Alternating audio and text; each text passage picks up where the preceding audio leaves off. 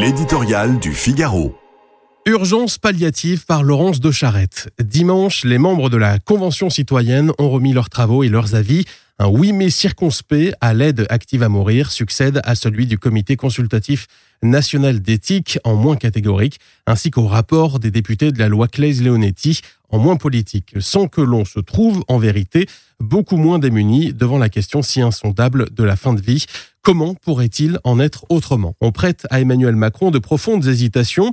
Souhaitons qu'il ne tranche pas imprudemment une matière si essentielle. Le triste sort de nos aînés pendant la crise du Covid a ouvert dans le cœur des Français une plaie qui n'est pas encore cicatrisée. Le débat sur les retraites qui fracture aujourd'hui le pays révèle aussi en creux quelque chose de l'importance de la fin de l'existence et de la place qu'on y fait au sien.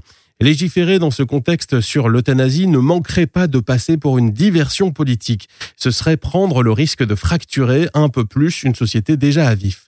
De cette nouvelle expérience, comme disent les experts en communication, il est d'ailleurs sorti au moins deux choses à peu près claires. Les soignants, d'abord, ont manifesté très majoritairement leur opposition à l'aide active à mourir et partagé avec leur tripes la crainte de voir leur mission dénaturée. Ils ont exprimé combien le soin est en profondeur, ce pacte de non-abandon dont parle si bien Claire Fourcade, présidente de la SFAP, cette volonté d'accompagner les deux derniers feux de la vie sans faire obstacle à la mort, sans s'inscrire dans la logique inverse.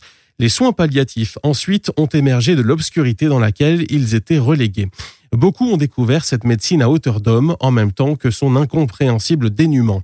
Comment imaginer que deux tiers des patients n'y aient pas accès? La Convention citoyenne elle-même a mis en garde le gouvernement contre le délabrement du système de santé.